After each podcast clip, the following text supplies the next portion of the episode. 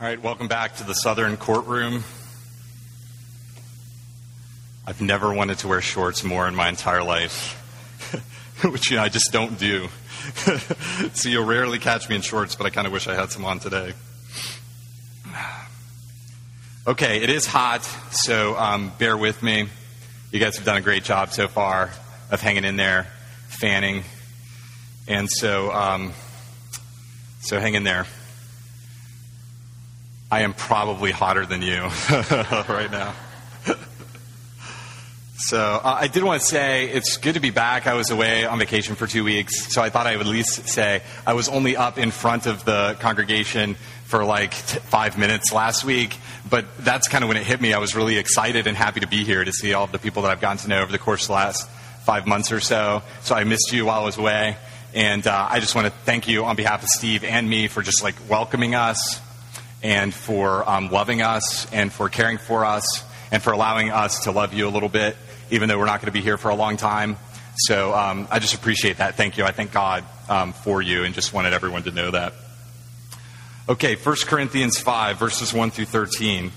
You know, I think that um, one of the most well known Bible verses and probably the most often quoted Bible verse is Matthew 7 1. Judge not that you may not be judged. Or I still remember it in the King James, right? Judge not, lest ye be judged. And I think whether you're a Christian or you're a non Christian, I think both know this verse and could pull it out as sort of like your um, ace in the hole. This is like a trump card that you can lay down anytime anybody gets too personal. Anytime somebody starts to ask you questions about what you worship, about who you're sleeping with, or about how you spend your money. Hey, judge not. Judge not. And um, even though the verse actually means don't judge other people so that you won't be judged by God, um, and there's a whole lot of other things going on there, we kind of rip it out of context and we make it into a binding um, contract between us and other people. We sort of have like a tacit agreement. We're like, okay, if you don't judge me, I'm not going to judge you and I won't judge you, and you don't judge me. And what we've done in one verse is we have given ourselves an excuse one, not to open up to other people, and two, not to allow anybody to get too close to us. We've effectually isolated ourselves, we've cut ourselves from others. We've given ourselves an excuse um, for not engaging people on a deeper level, for remaining superficial. And there's a lot of reasons for this. I mean, it's easy to remain superficial, but there's even more than that going on. There's even more than just the easiness of remaining superficial. I think that um, many of you may be afraid of what the other person may think of you if you're going to question them about something that's really difficult, or if you open up and confess that you're struggling with some sin that's difficult. I think others of you don't believe that change is possible. You may have given up. You may have even written the other person off. I think all of us at one time or one way or, one, or another are um, indifferent or complacent or have allowed, to, allowed, allowed ourselves to um, grow apathetic. Okay? But here's the real problem. When you remain superficial in relationships with others in the church, you allow yourself to condone sin and you allow other people to cultivate sin when the real thing that you should be doing is challenging and confronting sin. And it's a hard passage, make no mistake. Paul is not mincing any words. And the reason we need to challenge sin is because sin, it's not simply a bad choice. It's not like one bad choice. It's not simply a bad habit. It is, uh, as Jeff said earlier, lawlessness before God. It's breaking not only one of God's commands, but severing your relationship with Him, the God who created you to worship Him. And that's a dangerous thing to do when, when it's, it's like you're attempting to live life without Him. And what you're doing then, you're like running away from what you're created to be. Sin is a real inhuman thing to do. It doesn't make sense. And, what, and it's dangerous because what sin tries to do is it works as a force that will capture you, it will enslave you, it will punish you.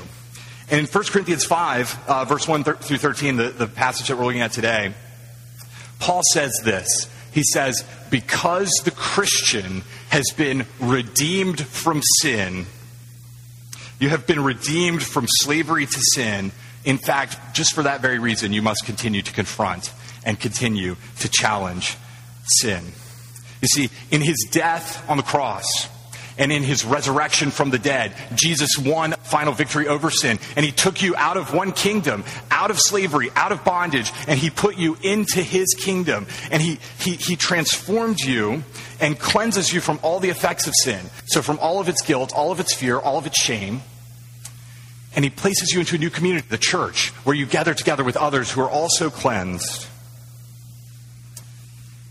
And in that community, Paul says unmistakably, you have new spiritual authority, you have new spiritual power to judge, as long as we define what that means.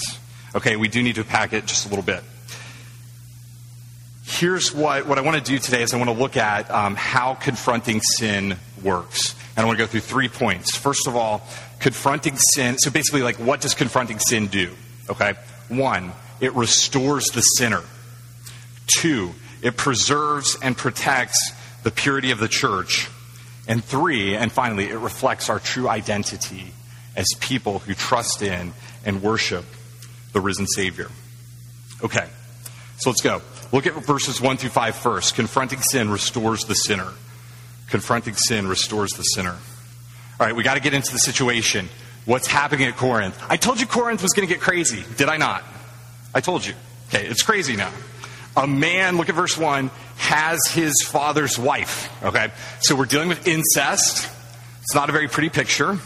And the phrasing would seem to indicate that it's not the guy's mom. The mother has probably, the first wife has either died or been divorced. But nonetheless, the man is sleeping and having sex continuously with his father's wife. And aside from just like the ew factor, sort of like that's gross factor. Uh, there's three reasons why Paul would have been totally shocked, and shock and outrage comes out in his in these verses. Okay, first of all, this type of relationship was forbidden in the Old Testament. Paul is steeped in the Old Testament. If you want to go back and look at it, um, the people of God did not do this sort of behavior. Read Leviticus 18, um, verses 7 and 8. Secondly, if that's not enough, he says, look, this behavior wasn't even tolerated among pagans. So it's happening. I mean, you could go back and read like some passages of Cicero, and we think of the ancient Roman world as having very loose morals, very lax standards. But even there, those guys drew the line somewhere, and it was right there at incest. Thirdly, and maybe the most disturbing thing that's happening here, is that the Corinthians are proud about what they're doing.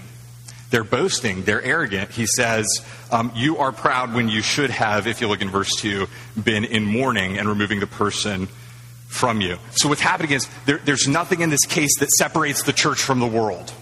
There's nothing separating the church and marketing it out as, as distinct.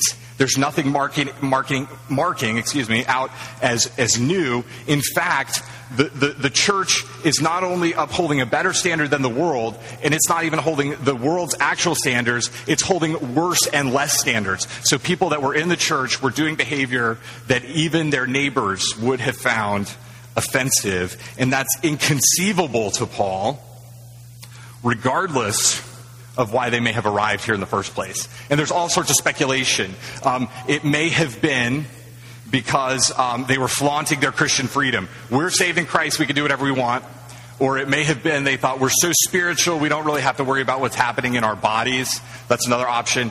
I personally kind of think that it was probably a wealthy, sophisticated, educated member of the church who was engaged in this behavior, and they were afraid to confront him because he was a prominent member. That's a little bit of speculation. In any case, the sin that we're dealing with here, it's flagrant, it's ongoing, it's condoned and they celebrate it.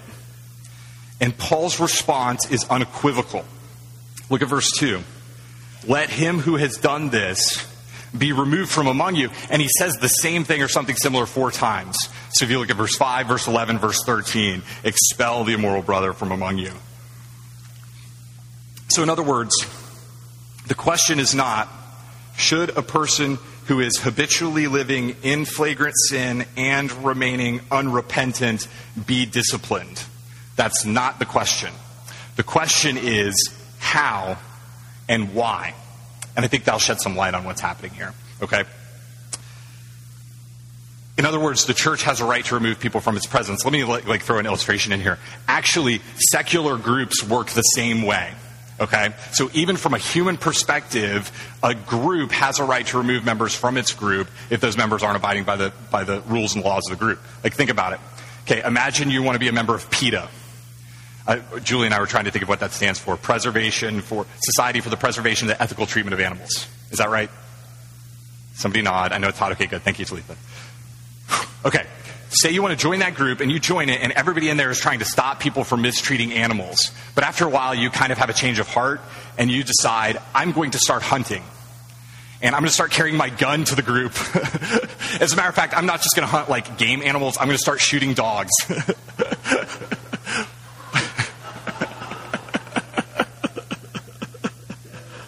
Okay, I offended half the congregation. More offensive even than Paul's writing. Sorry that I attacked your dogs. Okay, what would the group do, though? Here's the point. What are they going to do to that person? We've had a change of heart. We've had a separation of ways. You are, you're endorsing something that's the exact opposite of what we're endorsing. We are going to kick you out of the group, right? You can't do this. So even secular groups work this way, and they would, in fact, oh man, the, the PETA guys would go crazy, wouldn't they? They would go nuts. And um, the church has the same right from a human level but it also has more. It has spiritual authority and spiritual power, and I want to talk about that now. Here's how the church works and how it's a little bit different from a secular organization. First of all, look at what these guys do. They rely on apostolic authority, not on whim. This is not a human preference. This is not just like, hey, it would be nice. I don't really like it when you do that. That's what that whole section about Paul sending himself and being present in the Spirit is about. They're judging people based on a standard that comes straight from Paul, and we have access to the same standard in the written Word of God as we read the Bible.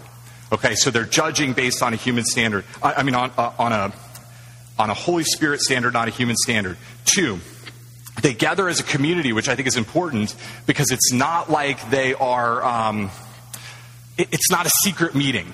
This is not a secret tribunal or some kind of hidden judgment, nor is it just an argument between one person and the other. Paul says this is a public sin. You're putting it in people's faces. Therefore, we're going to gather the whole church together and we're going to do something as a church about it.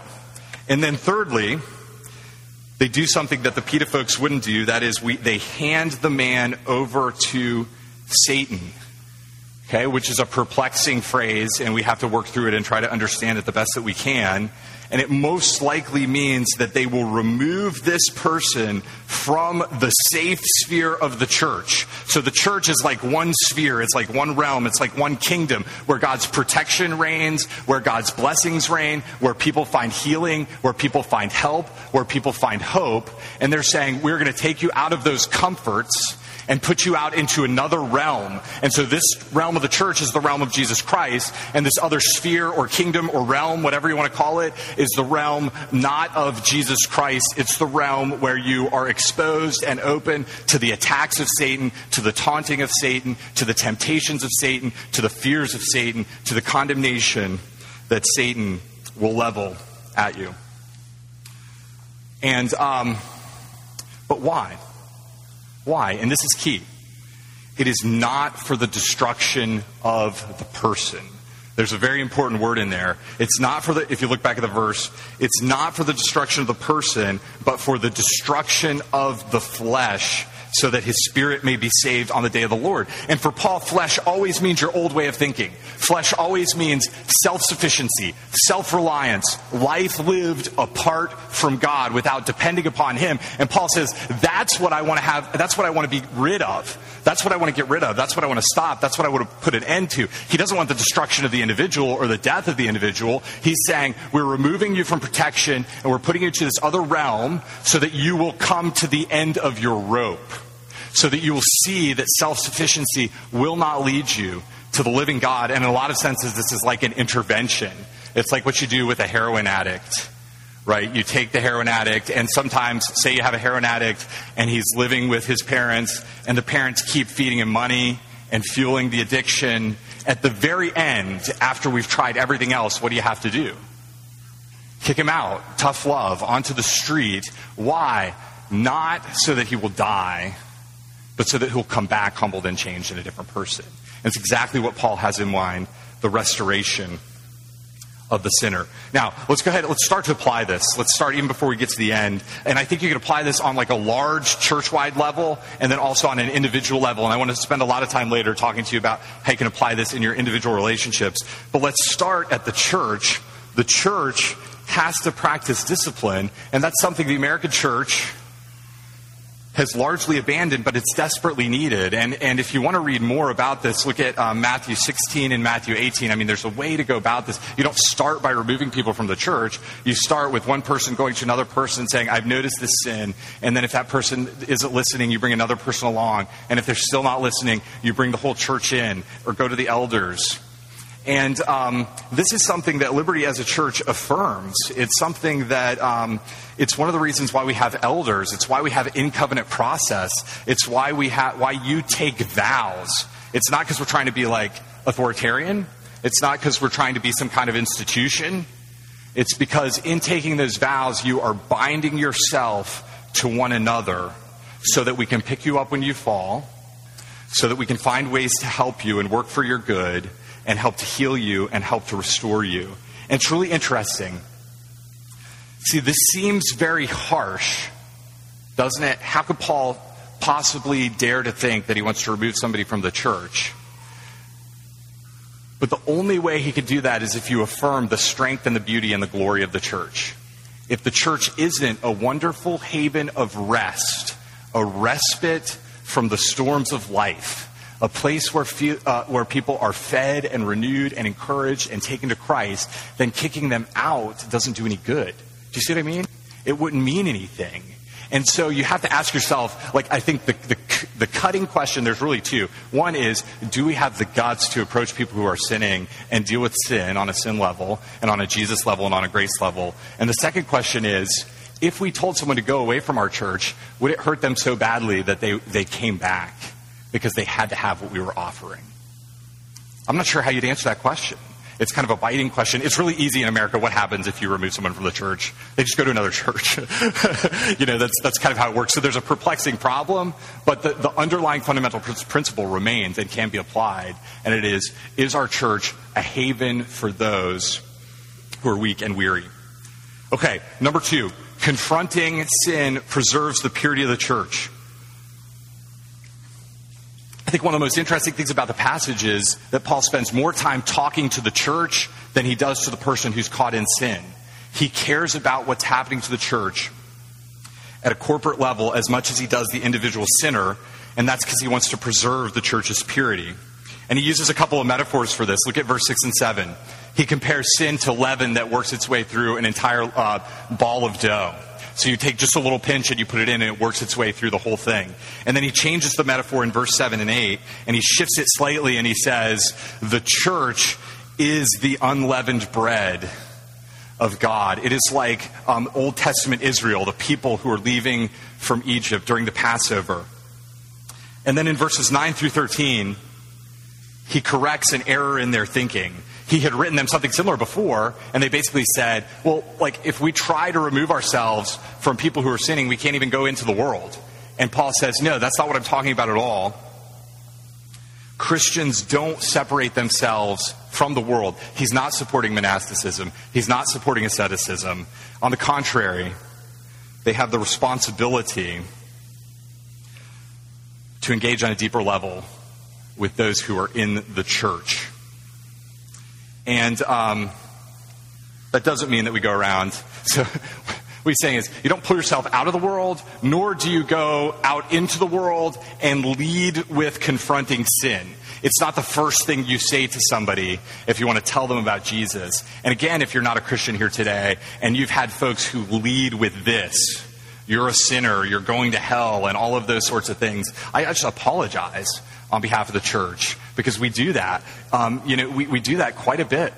We lead with the confrontation of sin rather than with inviting people into the presence of Jesus and to see the restoration that comes through him. So we live in the world, but here's the catch we live remarkably different lives. We are a radically new community. Okay, I want to talk a little bit about what that community should look like.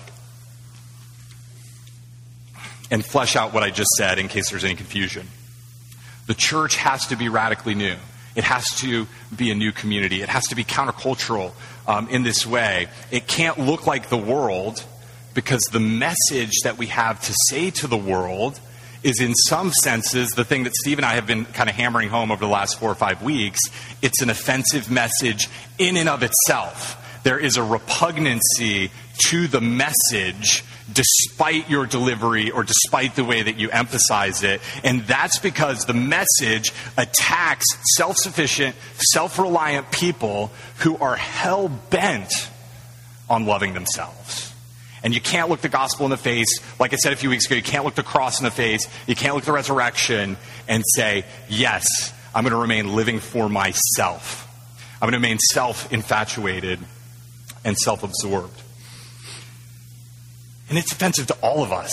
It's offensive to all of us, me included, because we love ourselves. And I heard one pastor say this recently if you have a repugnant message, you absolutely must have an attractive community. If you have an offensive message, you have to have an attractive community. And, and that applies to your morals and your morality if you're kind of that's for all of you who want to have an attractive community that's like filled with social activism and service to the poor it also includes and involves your your behavior and your ethics and your morality. But it also includes acts of service for all of those who aren't too concerned with service and are just sort of moralists ourselves. You see, you see what i mean? We have to we, we go out as a radically new people who have been changed. We love each other. We love people around us. We love them with kindness and with gentleness and with maturity and with all the character traits of Christ and with deeds of service and acts of kindness. Why? So that they will listen to the message. And the church, man, church, we um, get this wrong. We, a lot of times what we do is we try to make the message attractive by watering it down and the offense of the gospel and, we tr- and, and our lives are like all out of whack and out of order and out of service. And we don't even know our neighbors, let alone love them. Okay, I told you that this works on a, ma- a micro level too, so I want to talk a little bit about um, individual Christians. The principles start with individuals within the church, and I've, I've become convinced myself that this is something that Liberty needs to hear. Um, Christ is calling you to push past superficiality in your relationships and to deepen your relationships within the church and to start interacting with others um, on a gospel level and on a sin level and on a Jesus level. Let me explain what this means. Last week, I was um, in North Carolina and I was visiting a friend that I hadn't seen in a long time. And uh, we had like an hour and a half long conversation. And the whole time, my wife and I realized he seems depressed. He's kind of struggling. Something's wrong. But, and, and as I noticed, the more I noticed something was wrong, the more I noticed how much we talked about everything else. Have you ever been in a conversation like that? And we talked about all sorts of things that we felt comfortable with. Hey, how liberal is your church? How conservative is it? I can't tell you how many times we use those words, which are so overused. but I felt comfortable talking about that. And we talked about things that we like to do and things that we like about our churches and like about our pastors and like about studying.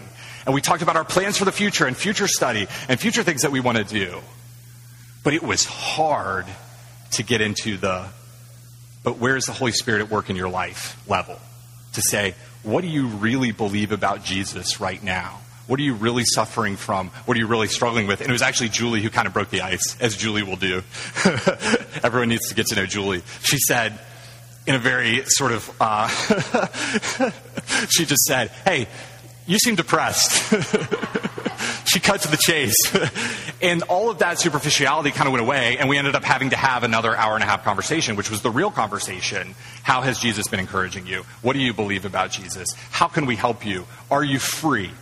And what I hope is a, productive and helpful conversation. But what I want to tell you is I understand that it's easy to remain at the superficial level in our conversations and in our relationships. But what Paul is calling us here, it's easy to read this passage and say, that's church discipline. That applies only to the elders. They're the only ones that have to worry about this. But Paul is saying that also applies to you. You need to be able to look into the lives of others and ask hard questions and to probe a little bit and to express your concern for them, yes, gently.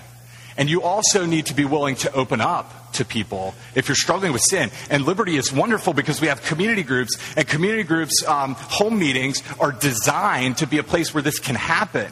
But some people still complain and say it's just not happening. So the setup is there. You get in a group of five or seven people, you talk about the Bible, you rely on that authority there, and then you talk about your problems. You even break up into men and women to pray for each other and to work things out. But sometimes people will come to me and say, we're just not getting there. We're still not, we're, not having these authentic relationships. And the challenge and the, and the push that Paul is going to give you and that I'd like to give you a little bit is if you are saying that or if you know that or if you're feeling that, God is calling you to open up. Start to confess. You be the one who gets it going.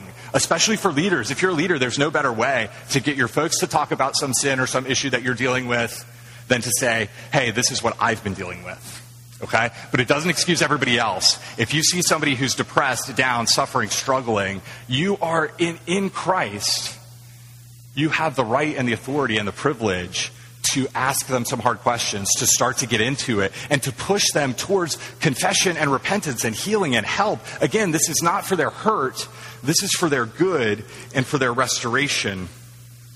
And so I encourage you to do that. And what Mike said last week in his sermon was very helpful. You can't assume the gospel, right? What we do is we assume, now that person knows this already that person knows how Jesus applies to the situation or a Bible, uh, you know, a passage that applies to the situation. You can't assume that. You have to, you have to probe and delve and get there. Okay, a, a couple caveats on that really quickly. Um, Paul is not saying that, that there won't be struggles. This is not about perfectionism. This is not about a perfect church. This is about people struggling in sin together to remove the sin from among them, to help and to, to heal each other, to trust in Christ and bring repentance. And I'm not asking to, for anybody to become sort of a thought police, which is like going around trying to like hunt for sins or look for sins. If that's you, you do need to go back and read Matthew 7 in its context, which says, which says, don't do that. it says figure out where you're wrong first, and don't do this based on preference, base this on, on a standard that comes not from you, um, but from God. You see, you always do this by remaining aware that you're a sinner yourself. That you're a sinner yourself, depending upon the Spirit and clinging to the cross. And that, that brings us to the last point. And the most hopeful, I pray, and helpful point. Confronting sin ultimately reflects our true identity it reflects our true identity. See, this is a far cry from moralism. That's why I love verse 7 and 8. You can't get out of here without reading verse 7 and 8. Paul says, he tells them what to do, clean out the old leaven, and then he catches himself as if he can't go two words without following it up with what comes next. He says, because you are really already unleavened. And then to make sure you don't miss it, he makes the point explicitly clear. Christ, our Passover, has been sacrificed. Therefore, let us celebrate the festival. The foundation for your ability to confront sin is your identity in Christ and what Christ has already done for you. See, Paul says, You are unleavened, become unleavened. You have become cleansed in Christ, therefore clean. The, the, the, the Passover lamb has been sacrificed for you. Therefore, you have the power to fight against and defeat sin if you have been made alive in Christ. Or to put it another way, what God has done in you and what He's calling you to do can't be separated. One commentator that I was reading this week put it this way He said, The sum of the Christian life is to become what you already are. Become what you already are. And if you are a Christian, you are raised with Christ. If you're a Christian, you have been made new and have all of his benefits and all of his blessings poured out upon you redemption, forgiveness, healing, peace, inheritance, hope, all joy, thanksgiving, all of those things. And if you're not a Christian, that's what's being offered to you in Jesus. It's the free offer of a cleansing and a healing and a power that will renew and transform you. He's calling you to become what you are. Julie and I were talking about this, and we were kind of wrestling through some analogies of how to explain this. And I thought of marriage because I was at a wedding ceremony yesterday. And um, the person that has been married has a, a radically different identity. They have been fundamentally changed. They will never be the same. They're now joined to another person. And so before, the man might have gone to a bar and hung out with seven women, and no one would have cared. Maybe they would have, I don't know. seven maybe is a little much. But after he's been married, he wouldn't continue to do the same behavior because he has been transformed. He's a new person. He has a new identity. Suddenly, it wouldn't make sense for him to do those same things. The same thing, once you're, uh, like Paul's been saying, if you're, uh, when you're young, you play with toys and watch kids' videos and do all sorts of things associated with being young. But once you're older and you're an adult, if the adult goes back and starts doing things that little kids do, sitting around playing with Legos or whatever, there's maybe something wrong. Actually, I kind of like Legos. That might not have been a good, good example. The point is, Jesus has transformed the Christian, and this is what Paul has been saying the entire time. Paul has pointed them to all of the blessings that come in Christ. And you go through the first four ver- chapters. I don't have time to go through the whole thing, but just think of all those things. He tells them, You're the temple of God, you're brothers, you're called, you are purchased by the blood of Christ. Those things are true of you. Therefore, find your hope and your help and your healing in Christ. When you are um, weighed down by a sin, do you first think of that? I think what happens is we get sin obsessed, right? We start to say, I got to stop doing this, I've got to stop doing this, I've got to stop doing this. But what, Christ, what Paul is calling you to do is to remember who you are in Jesus and to turn to Him. Um, I read one quote by a guy named Tim Lane who says, uh, says this You don't worship your way into sin, so you have to worship your way out of it. You can't hate, that's the end of the quote. You can't hate your sin without loving something more. And the thing to set your affection on, the only thing worthy of your affection, is Jesus Christ, the Lamb of God who is our Redeemer. And there's no formula for this, but what I would invite you to do is just ask the Holy Spirit to give you opportunities. So sit back today and sort of think are there people in my life who are struggling and need help that I can go to and have a more open conversation? I learned a very helpful tactic from your very own Jeff Bradford in my three weeks with him. One thing Jeff is great at, he was just great at, is he would say, um, he would be having a superficial conversation for like 45 seconds or something. That's probably about as superficial as Jeff Bradford is. He's got about 45 seconds worth. And then he would say, Hey, he, I, do, do, do, you guys notice that? Or do you remember? Maybe you'd have to go, go hang out and talk to him, but he'd say, Hey, I'd like to ask you about this. And he would just use that one word, and I knew that was like his cue for changing the conversation. Because it's really awkward. You almost have to have a strategy. You got to go, you can't do this accidentally. You have to intend. If you, if you think it's accidentally going to happen that you're going to confront someone in their sin or get into a deep conversation, it never will. You have to have a little strategy. And I just picked that up from him. So when I'm going out and I'm sort of pastoring or whatever it is that I do, and I'm talking to people and want to have a more intentional conversation, notice I'll say, after I usually, I've got much more superficiality in me, so I'll go for like 10 or 15 minutes. And then I'll say, hey, what I really want to talk to you about is this and it's very helpful um, in pushing and getting in. Ask, ask the Spirit to give you opportunities to do that this week one person to talk to, one person to open up to, one person who can help you, one person who will be there um, through the struggle and through the and and and to uh, to really work some of this out and practice it out. I want to end with this. When I was a teacher, it was uh, I want to go back to judging. It was very easy to let a kid who put his head on the desk keep the head on the desk. I know some of you are teachers out there and what happens is a kid who has given up puts his head on the desk, and what do teachers do? I may have used this analogy before, it's one of my favorites, so if I have, I apologize.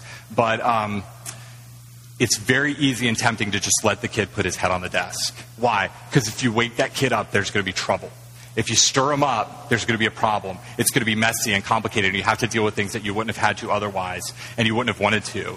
But here's the deal the teacher has not only a right, but the authority and the obligation to judge the kid with his head on his desk who's not learning anything, he's not participating in the community, and to wake him up and to remind him and to say, You are a student, to remind them of their identity, and to say, lovingly and helpfully, become a part of this class, even if it's difficult, even with the challenges and um, how much more should Christians in the church stop letting each other sleep in class, if we are, and start spurring one another on uh, to faith and worship and obedience? Uh, let's pray. Thanks, you guys. That was hot. Uh, Lord, we, um, we just come before you and we ask that you would give us the ability and strength to understand Paul's difficult words. We ask that you would help us to turn to you We ask that you would give us renewed appreciation for what you have done in Christ as we celebrate the sacrament of the Lord's Supper. And we ask that you would help us to, um, as we see our identity in Christ, call one another on to a renewed identity. And I just thank you for 1 Corinthians. It's a really helpful look um, at how to get into some of these things. So we pray these things in Jesus' name. Amen.